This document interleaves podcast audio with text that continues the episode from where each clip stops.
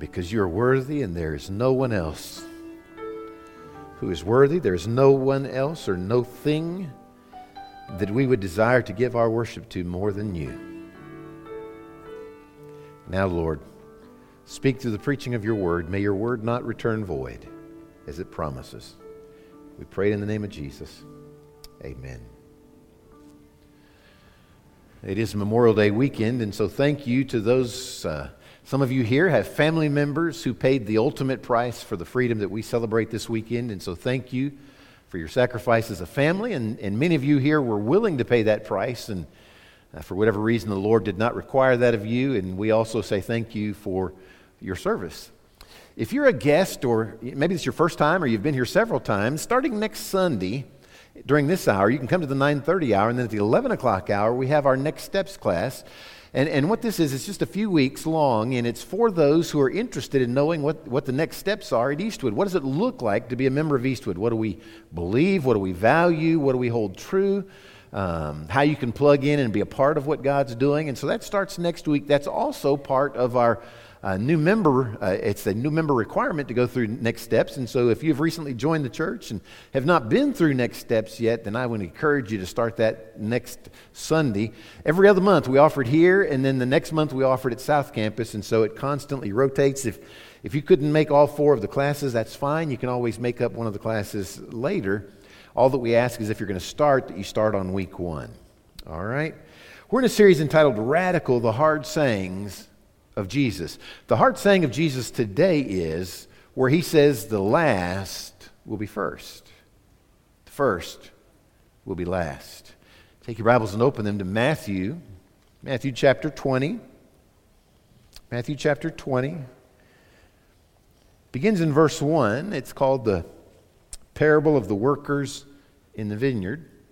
In my Bible, it's the entire passage is in red, which tells us it's the words of our Lord Jesus. So, Matthew 20, beginning in verse 1, I invite you to stand to honor the reading of God's word. Jesus speaking said, For the kingdom of heaven is like a landowner who went out early in the morning to hire laborers for, for his vineyard.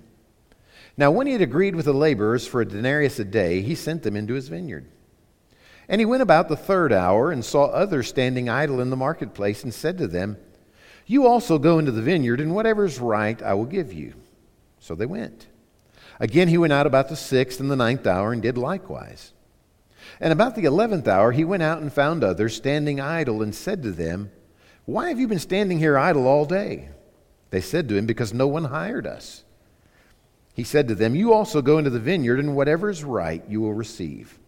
So when evening had come, the owner of the vineyard said to his steward, Call the laborers and give them their wages, beginning with the last to the first. And when those came who were hired about the eleventh hour, they each received a denarius.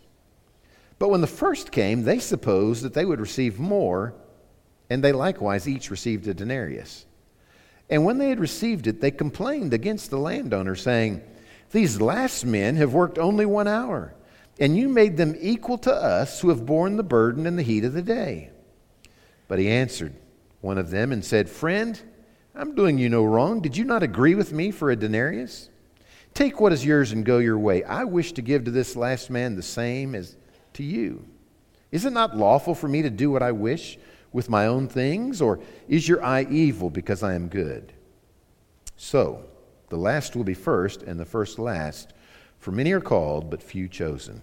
God bless the reading of his word. Go ahead and be seated.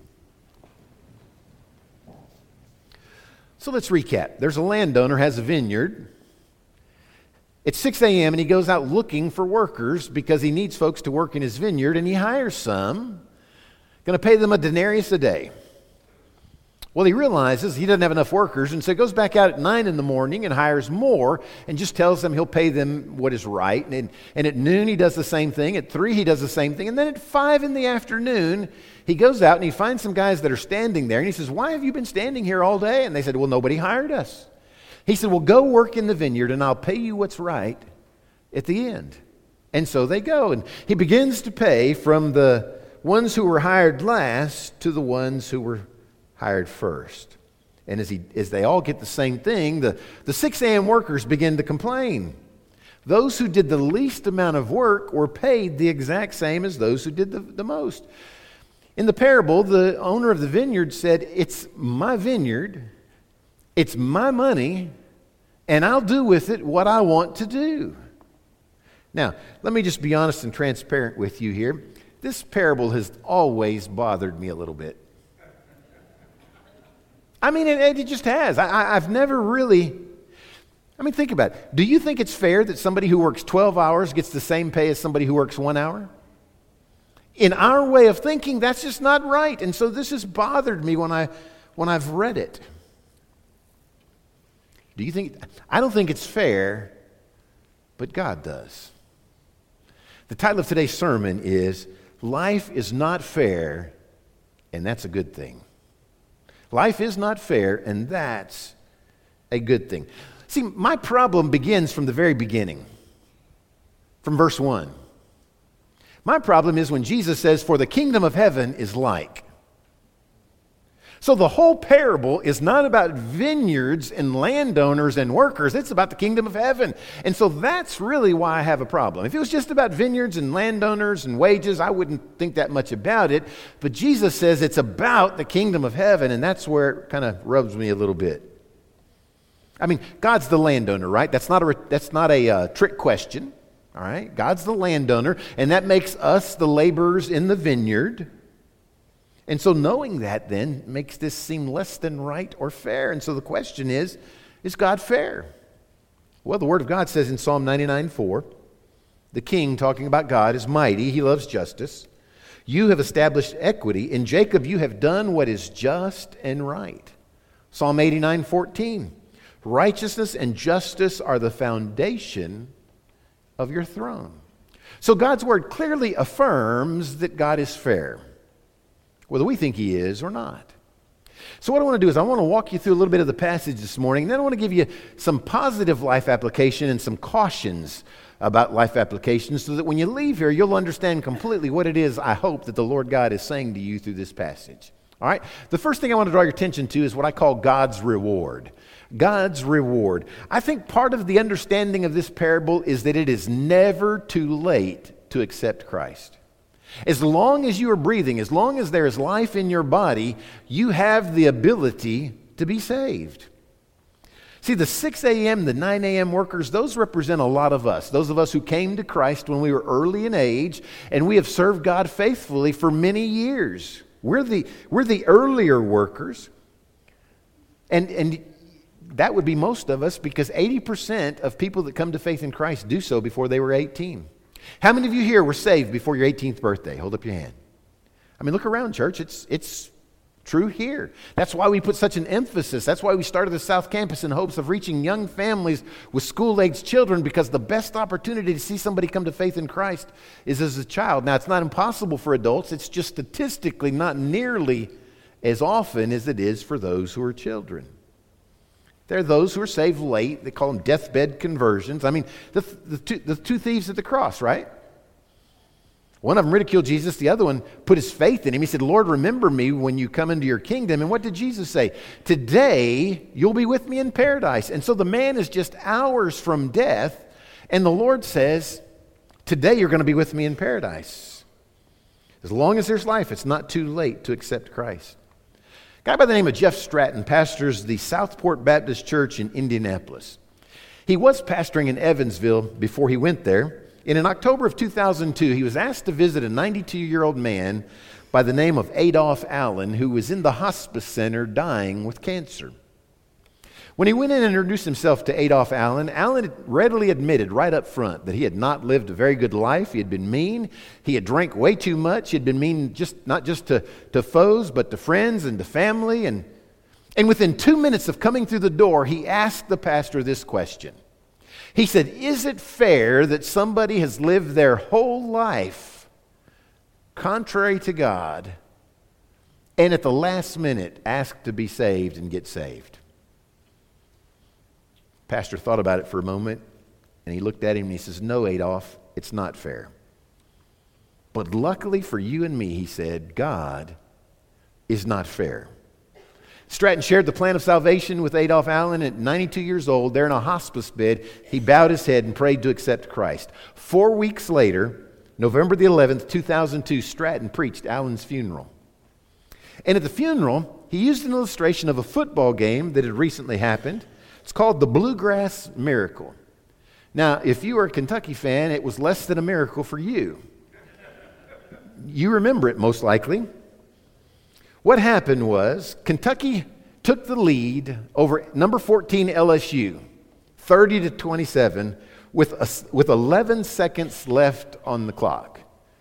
LSU was coached by Nick Satan. I, I mean Saban. Freudian slip there. And uh, so, so as they take the lead with 11 seconds left, Kentucky douses their coach, Guy Morriss, with Gatorade. I mean, the game's over, right? LSU gets one first down after the kickoff. There's two seconds left on the clock. Jamarcus Russell, the quarterback for LSU, is called to the sideline and he's told, throw the ball as far as you can. Just throw it as far as you can. Well, as he throws the ball, there's blue jerseys all around. And the ball is batted and juggled, and somehow Devery Henderson, a wide receiver for LSU, catches the ball, touchdown. Now, the Kentucky fans, not realizing that he had scored a touchdown, they're trying to tear down the goalpost, even though LSU has won the game. There are 3,600 seconds in a football game, and it seems unfair that in the last two seconds, one team steals a victory from the other team. And here's how he applied that story to that funeral. The pastor said, and I quote, well, today it is heaven that rejoices and hell that agonizes. Satan let one slip away. With one one thousandth of the contest remaining on the clock, the ball is thrown. It's tipped once by a chaplain at Southwest Indiana Hospice, tipped again by the pastor at American Baptist East. He juggles it once, twice, and the ball comes safely to rest in the arms of Jesus. The crowd goes wild. 92 years. It just doesn't seem fair, but there is rejoicing today in heaven.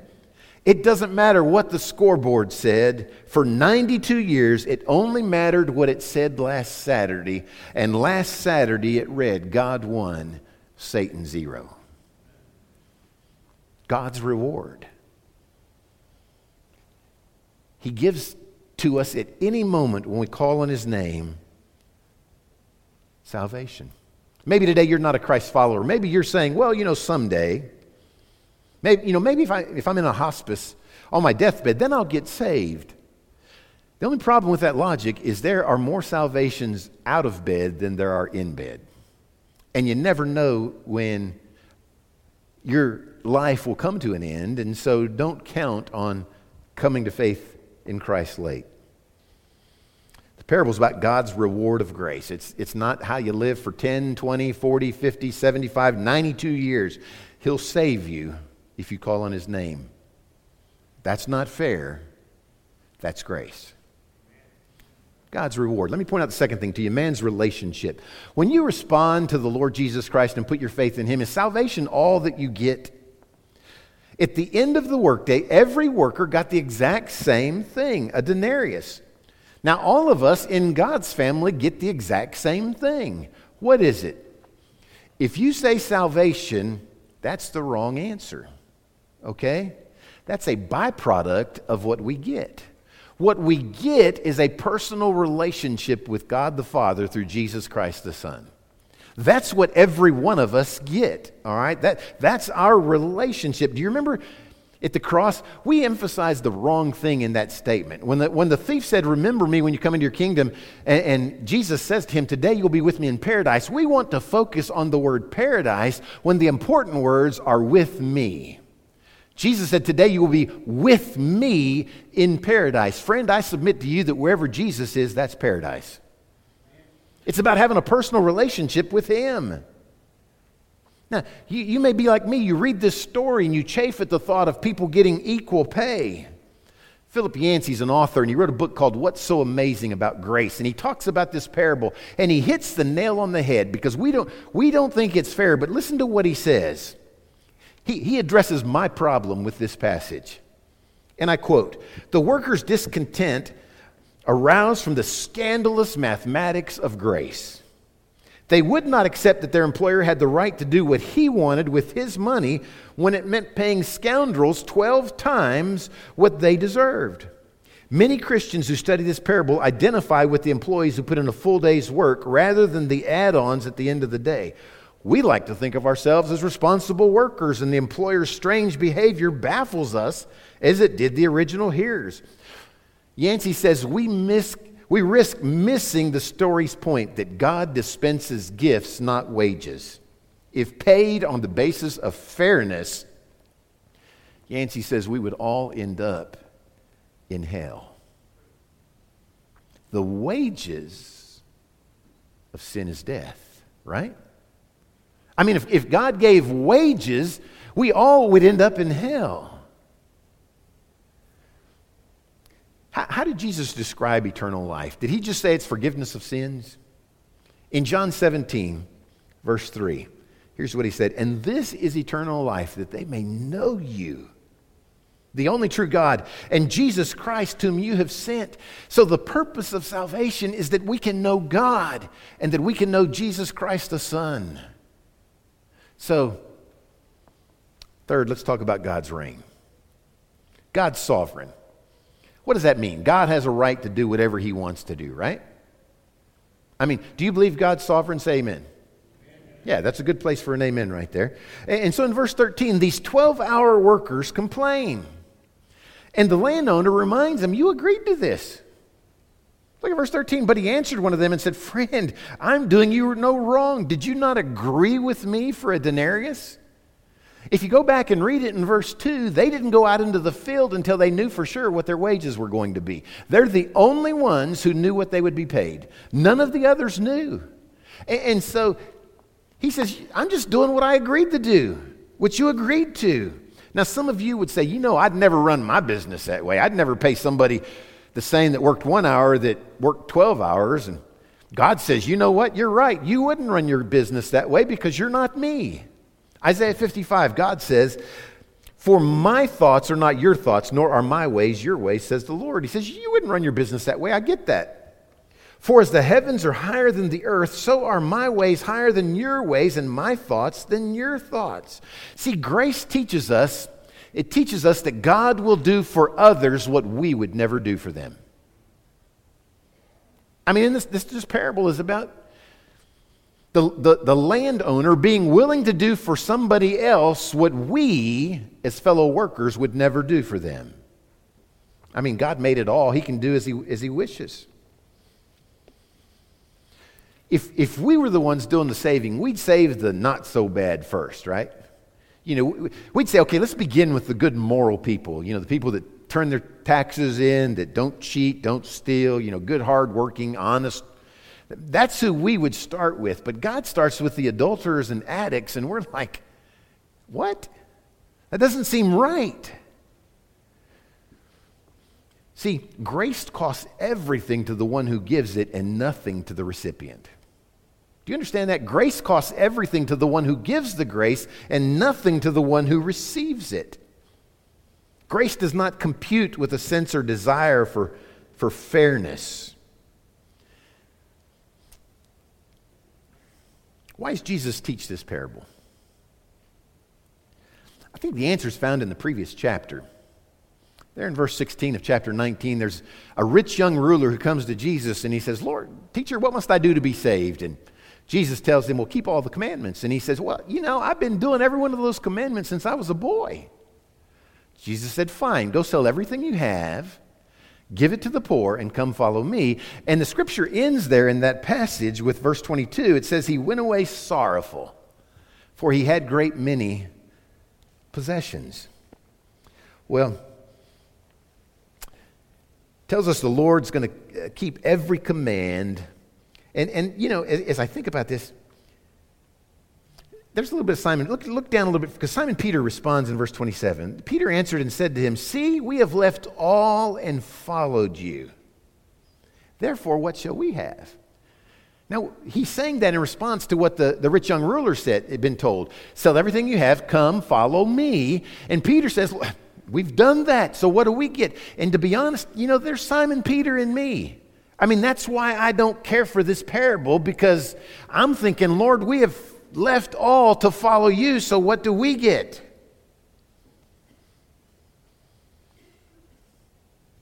Grace means that no one is too bad to be saved. God specializes in that. But it also means that grace sometimes means there are people too good to be saved.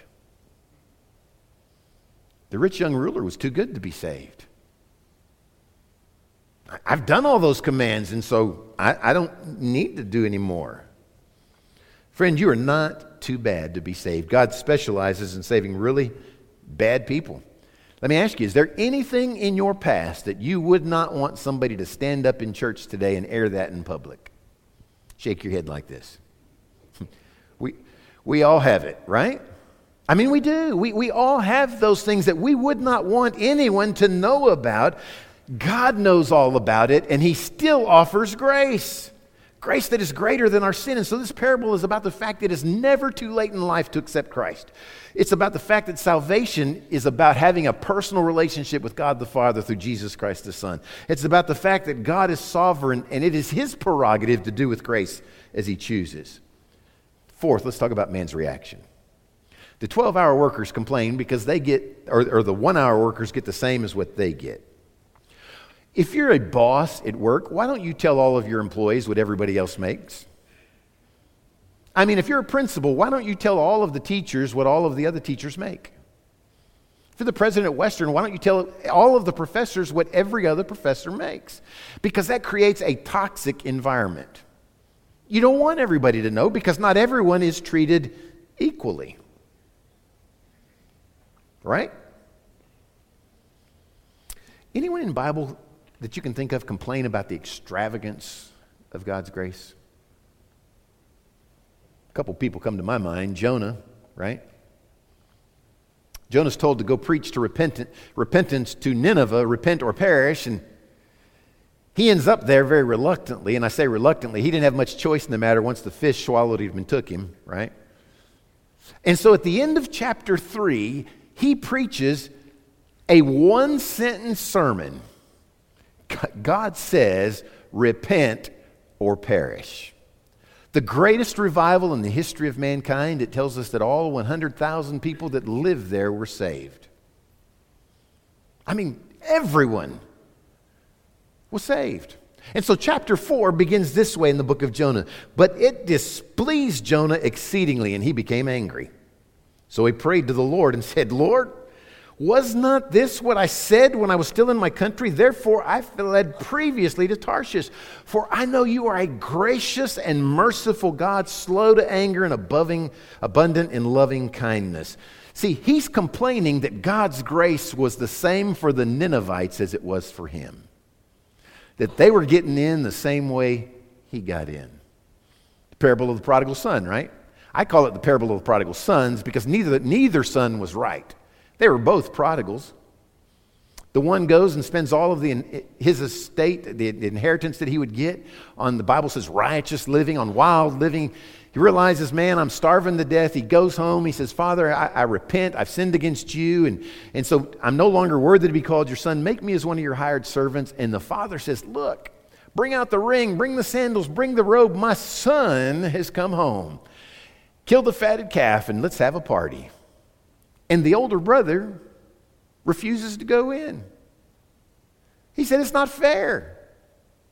I've been serving you all this time, and the younger brother goes and lives wildly, comes home, and he gets the same thing I get. He gets the same amount of grace I get. You say it's not fair, preacher. No, it's not. It's grace. So let me give you some positive life applications, some, some ways to help you understand this passage that you can leave with. First, grace is a gift. If the last workers had, had worked and done 12 hours worth of work in one hour, it would be fine. We'd not even be having this discussion. If they had the ability to do 12 hours of work in, in one hour, that would make sense, but that's not how Jesus tells this. See, we identify with the first, most of us identify with the first hour Christians because we think, man, God, I've been serving you. I signed up to work in vacation Bible school. I, am I'm, I'm going on children's camp. I'm, I'm working in the nursery. I'm singing in the choir. I'm doing all of these things. I, that's us. And God's pay scale baffles us. But, friend, God dispenses gifts, not wages. The wages of sin is death. But the gift of God is eternal life through Jesus Christ our Lord. Grace is a gift. None of us deserve it. Listen to me, friend. There are two things you need to understand about the grace of God. One, there is nothing you can do today to make God love you any less than what He loves you right now. And there is nothing you can do to make God love you any more than what He loves you right now. He loves you. First application grace is a gift. Secondly, grace makes us equal. It makes us equal. Have you ever, I'm not going to ask you to raise your hand, but have you ever felt inferior to other Christians? I mean, th- these 12 hour workers, they begin to feel a little bit in, inferior or assume that the other one was inferior because because what they say is they tell the landowner, You made them equal to us. They're not equal to us, they are inferior to us, was the implication. And in verse 11, when it says they complained to the landowner, it's in the imperfect tense, which means they complained and kept on complaining like a broken record. I mean, uh, over and over and over and Finally, the landowner says, Enough. Look, it's my field, it's my money, and I'm going to do what I want to. And he, and he says, By the way, you agreed to this. See, we want God to give grades, like in school, so, so that, you know, we might get an A minus, and other people might just barely skate in with a D minus. You know, it's, it's really not passing. I mean, they're this close to hell, but hey, they got in. That's the way we would look at it, and that's what we desire. We think that we deserve grace and get upset when God gives it to others. I mean, you ever said, I hope they get what they deserve? I mean, we see a mass murderer or a child abuser, and we say, Man, I hope they get what's coming to them. Friend, if we got what's coming to us, we would be in hell when we die. I mean, that's what we deserve. Those hired at 5 p.m. spent the day watching others get hired. They knew that they weren't going to be able to buy food for their family. They knew that they weren't going to have any income. This story shows God's compassion on those who are forgotten. It was customary, the best workers were picked first. The leftovers, the least skilled, were those at 5 p.m. Nobody wanted them. Friend, you and I are not the 6 a.m. workers. You and I are the 5 p.m. workers. We are those who are least. I mean, what do we have to offer the Lord? Does God want our intellect? You know, does God say, Man, you are so brilliant. I'm glad you're on my team because I didn't think of that. Does, does God need our gifts? Does He need our money? He owns the cattle on a thousand hills.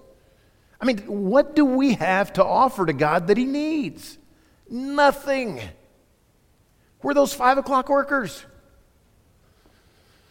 Our confidence today should not be in what we have or do not have or do or don't do, because on that last day, there is no distinction between ditch diggers and deacons.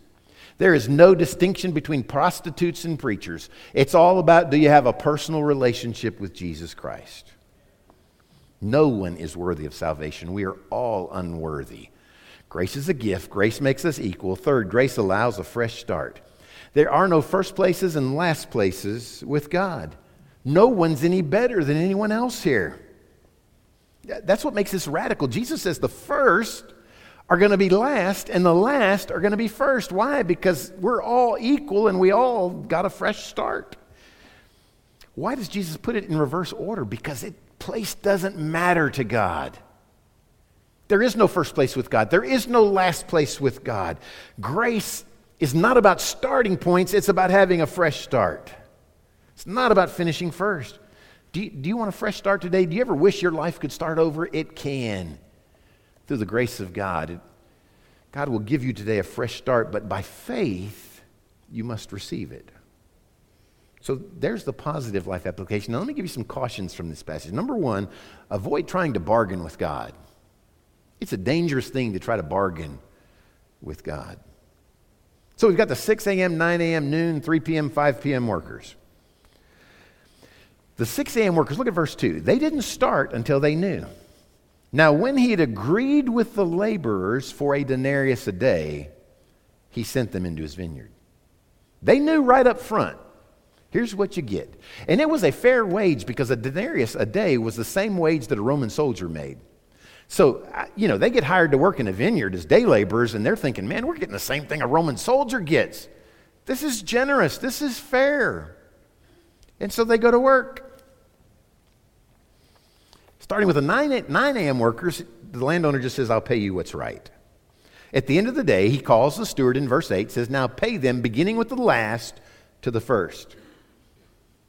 The 6 a.m. folks are the only ones who bargained with the Lord. Here's the point you can, you can implicitly trust God because God is always good and generous. More than what we deserve. Romans 8:32. He who did not spare his own son but delivered him up for us all, how, is he not, how shall he not with him also freely give us all things? God is always good and just. And so don't bargain with him. You're always going to get more than what you deserve. All right? Caution number two avoid comparing yourselves to others. Why were the 6 a.m. guys out at 6 a.m.? Trying to get hired, right? They needed to make some money. The landowner promises them, and so they go to work. And so when the payday comes, and the steward says, Those of you who were hired at 5 p.m., come over here. And they get a denarius. At that point, the text doesn't tell us, but I am confident that the 12 hour guys are paying attention. Did you see that? They got a denarius for one hour. Man, we might get 12. We might get 12 since they got one. And then the 3 p.m. guys come and they get a denarius, and the noon guys come and they get a denarius, and by now the, the air, the joy is let out of the 12 hour guys because they realize everybody's getting the exact same thing. They made the deal. They had joy as they worked. They, they only got upset when they compared themselves to others. When they said, you know, it's not fair how he's blessing them and treating us the same.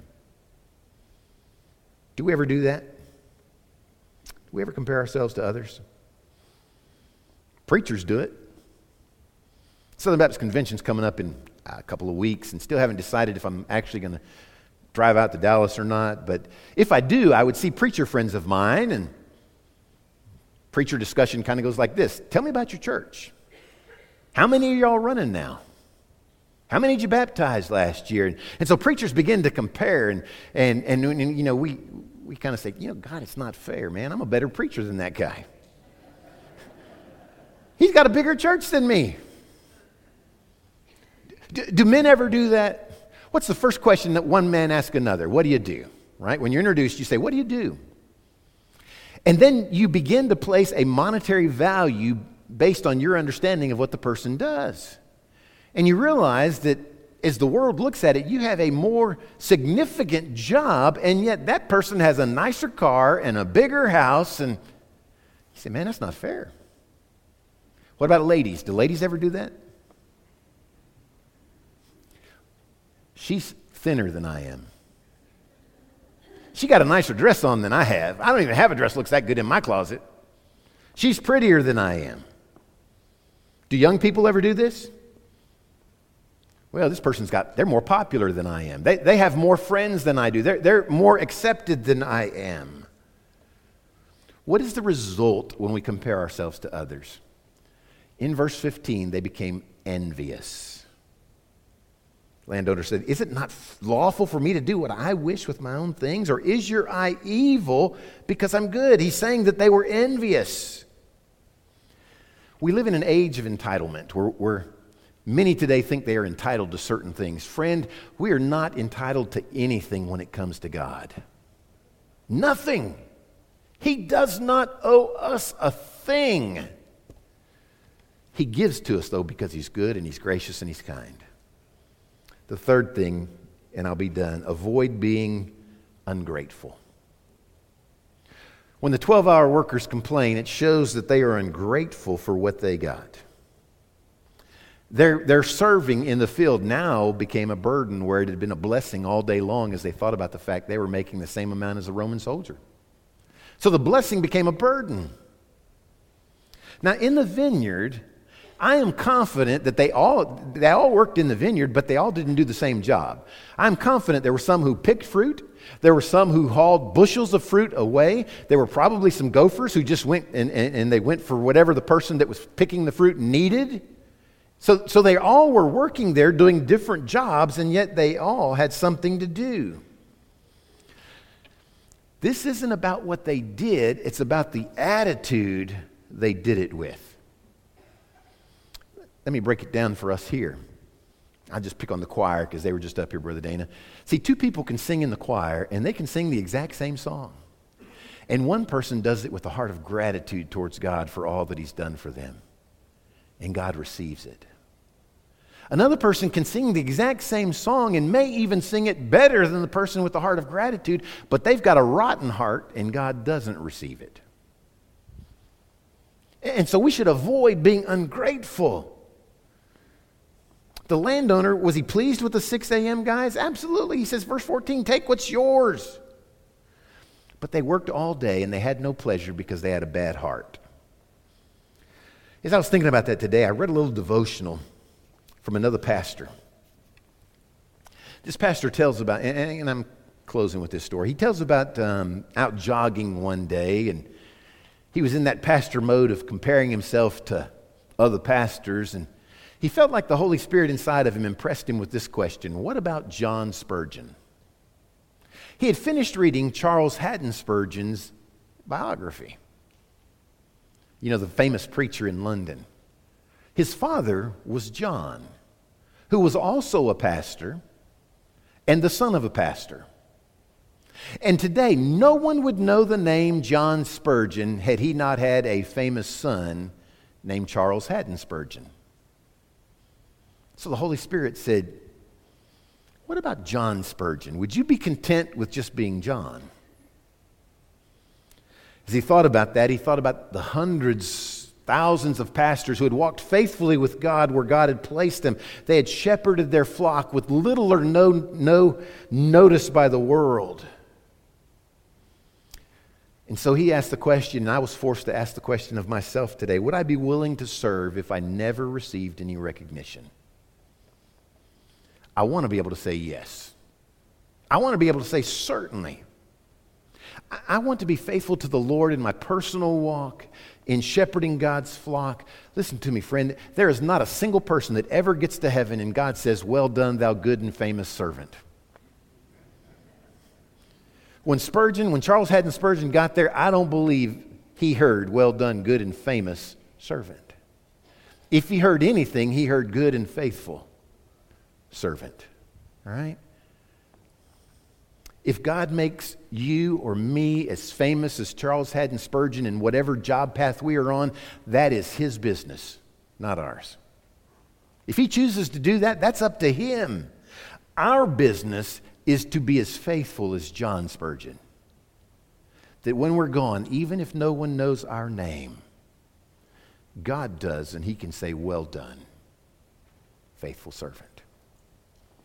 Father, I thank you for your word, which is true, and I thank you that it teaches us some very important principles today about your grace.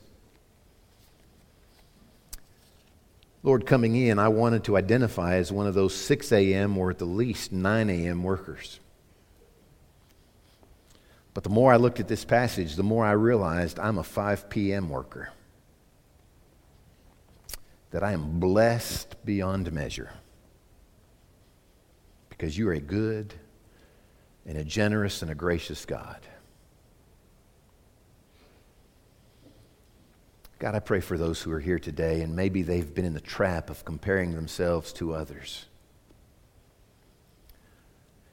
Lord, help them to understand that God made them, that you made them uniquely them, that no one else is like them. God, may we be content in who you made us to be. God, I don't, I don't want to be better than Steve Ayers or Jason Pettis. I simply want to be the best Tom James that I can be. God, may that be the desire of all of us, just to be the best that we can be. For those today who have never experienced your grace, they may have a church membership, but they don't have a relationship with Jesus Christ. God, I pray that today would be the day that they're born again, that by faith in Christ they receive your grace. God, have your will now in every heart and life in this invitation. We pray in Jesus' name. Amen. You know, today, if you've been saying in your spirit, you know, God, it's not fair.